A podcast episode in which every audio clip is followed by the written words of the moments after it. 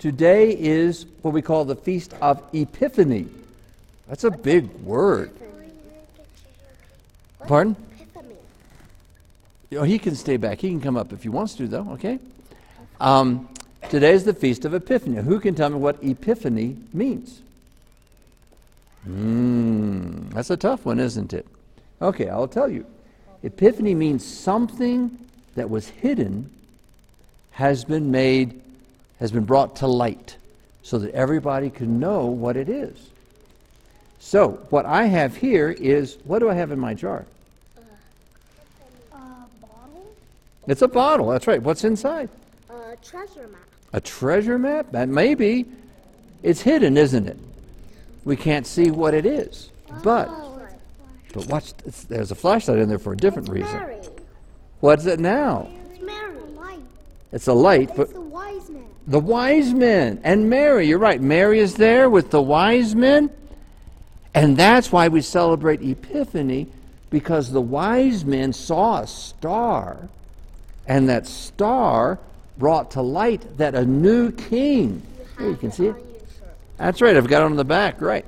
And a new king was being born, and they went to Bethlehem to find him. And we called it Epiphany because the light shone on Mary and Joseph and the baby Jesus. But when it was a hidden thing, the light was gone. It was like this. That's right, when it was a hidden thing, you couldn't see it. But then we turn the light on, and it's an epiphany. We can see what was hidden. I could see it when it was off. You could because you got really good eyes, right? Then I saw Mary under there. I know now that you know what it is, it's easier to see, right? So that's why we're celebrating this t- today, because something there was a secret, and the secret was that God had become a little boy, a little baby, and that was the secret. But the star told the wise men that he was not just a little baby. It told them that he was also God's son too. It was God, he told them it was God's son. And that's really special. So that's why we celebrate today. The light shined, and now we know who, who Jesus is. He is God become a little boy. All right, you can go back to your seats. Thanks for coming up. Like those lights up there. You like the lights up there? Yeah, they are pretty.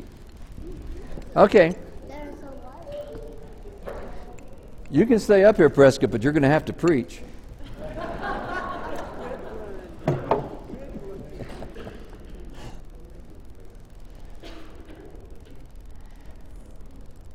So today we celebrate the revelation of a secret. Now it's kind of like this. Anybody here like like watch Hallmark movies? Do you ever watch Hallmark movies? You know, they're all the same. They all have the same plot. All right, and the plot usually goes something like this. You know, there's there's a, there's some young people and they they kind of knew each other in high school. Maybe they dated a little bit, but then they go to college. They go their separate ways and and you know, and what happens is that they, they kind of remember each other and they think about each other a lot, but they don't tell anybody this. It's all a secret.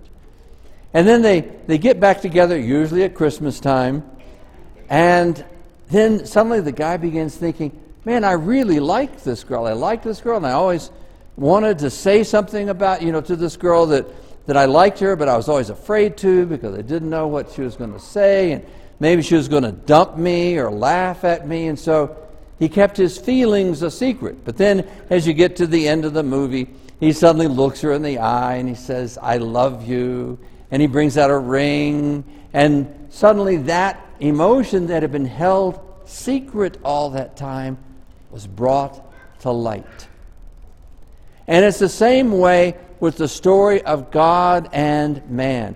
There was this tremendous secret how much God loved mankind. And over the years, God tried to communicate to people how much He loved them and how much He desired to be united with them. And mankind, being stubborn and stupid like we are, we always had a hard time grasping that.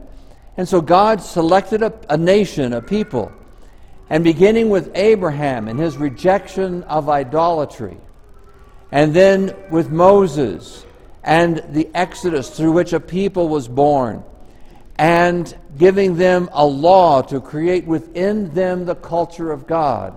And with the kingship of David, the wisdom of Solomon, with the cry of the prophets, over and over again, God is trying to explain to mankind that He loves them. And not just the little nation of Judah, of Judah who believed they were God's people. And so they kept a lot of things secret within themselves. They didn't share with the rest of the world because God was their God. He wasn't the other people's gods. Even though the prophets continued to proclaim that He was the God of all the earth. And Isaiah promised that when the Messiah would come, the knowledge of the Lord would spread over the earth like the waters cover the sea. That everyone would know the revelation of God's love for them. And then, in the fullness of time, God became human. And he revealed his light, the perfection of his love. We call Jesus the perfect revelation of God. That we knew that God loved us and cared for us because he went to the trouble to become one of us. And he sent his revelation to some Gentiles, some magi who lived in an eastern country, we don't know exactly where, and that revelation brought them to the Messiah, that they would worship the King of Kings, the Lord of Lords, God become man. And they bring him gifts of gold, of frankincense, and myrrh. And those gifts are highly symbolic. Gold as a gift for a king, and frankincense as an incense to be burned to God, and myrrh as a burial spice, a spice that we used to prepare bodies for burial. Because there in the manger, as the, as the wise men came, they see God, the King, who has become man, and as man would be mortal and would die for our sins. So they brought him these gifts for a king, for excuse me, for, for a king, for God, and for burial. Now, there are many uh, traditions about who these wise men were, or magi were, and where they came from. Um, actually, there's a little town in Turkey that claims that the wise men passed through there, and some, someone wrote the names down. They said there were 12 of them. They had the names of, of 11 of them, and they passed through this little village in Turkey on their way to Bethlehem. Now, we don't know if that's the correct version or not, but you know, we think, well, wait a minute, aren't there supposed to be three wise men? Actually, the Bible doesn't say that. It doesn't tell us how many wise men there are. There are three gifts, and so we assign each of these gifts to a wise man, and we give them names. Who can tell me the names of the three wise men? Anybody?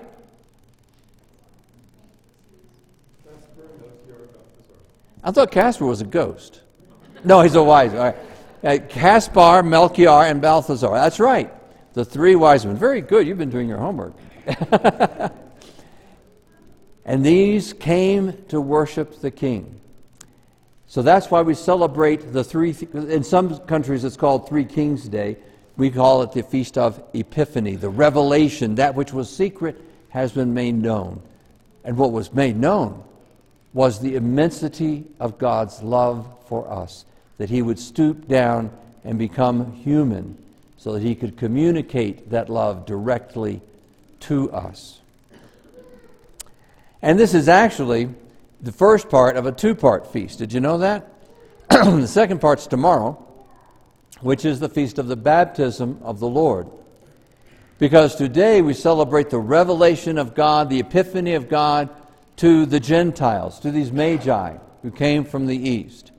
And tomorrow is the baptism in which God reveals himself to the Jews.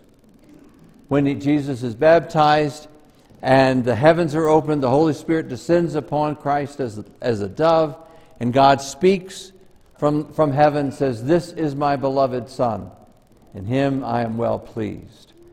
The revelation, the manifestation of the reality of God become man to the Jews who were there, who were there at his baptism.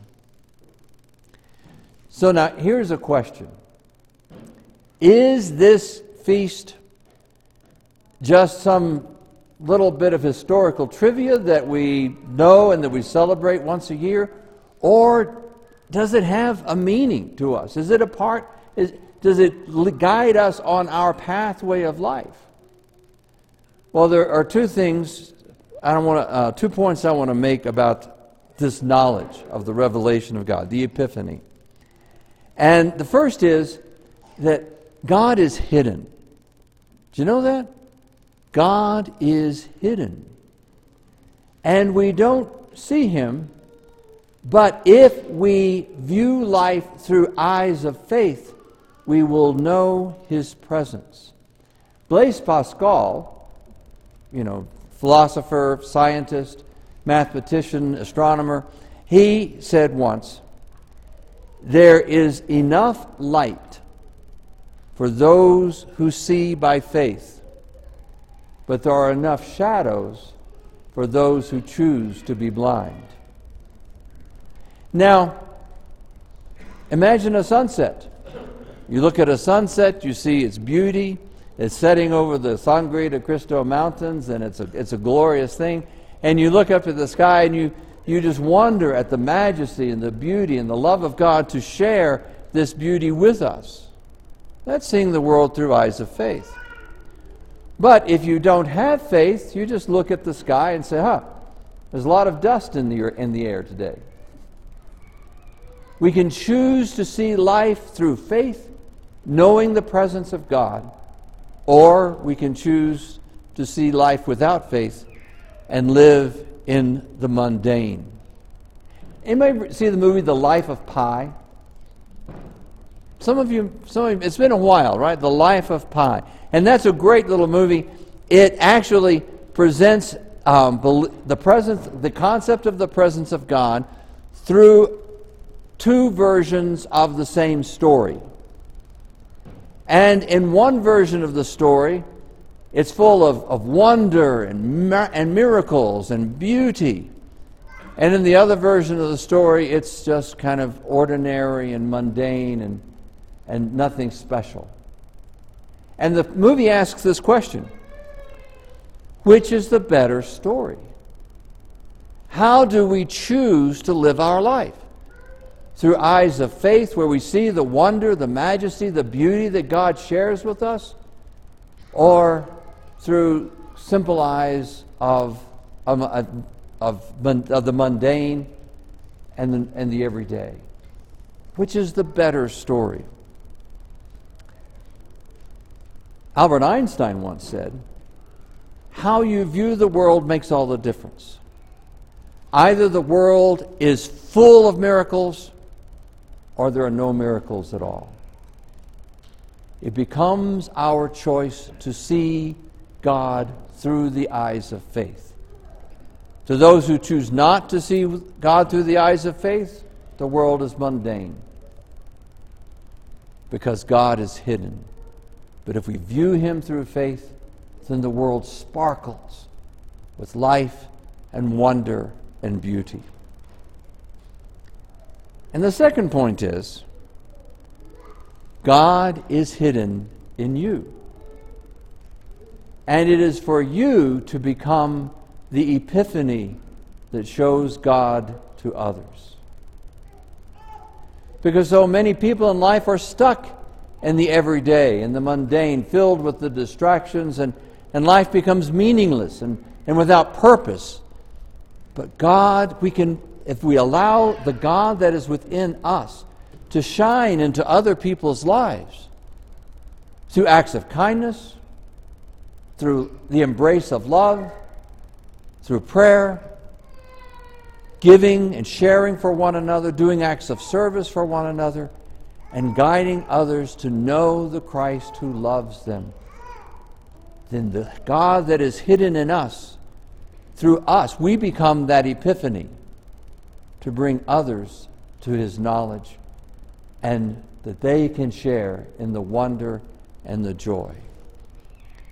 So, yes, Epiphany is a great moment of historical understanding that God has revealed himself as his light to the Gentiles but it is also a calling for us to reveal the God that lives within us to a lost and broken world.